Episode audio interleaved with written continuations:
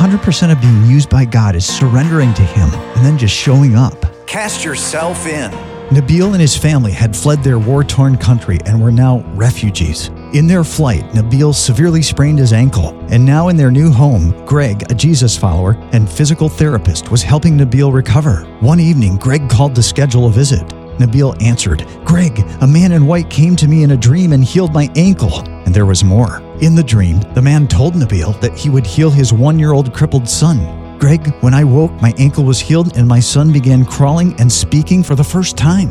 Greg said, I'll be there tomorrow with a gift. When Greg arrived, Nabil was more excited. The man in white came to me last night and said that a great sign would be coming to me. Greg, what is the sign? Greg pointed to the gift he had brought a Bible.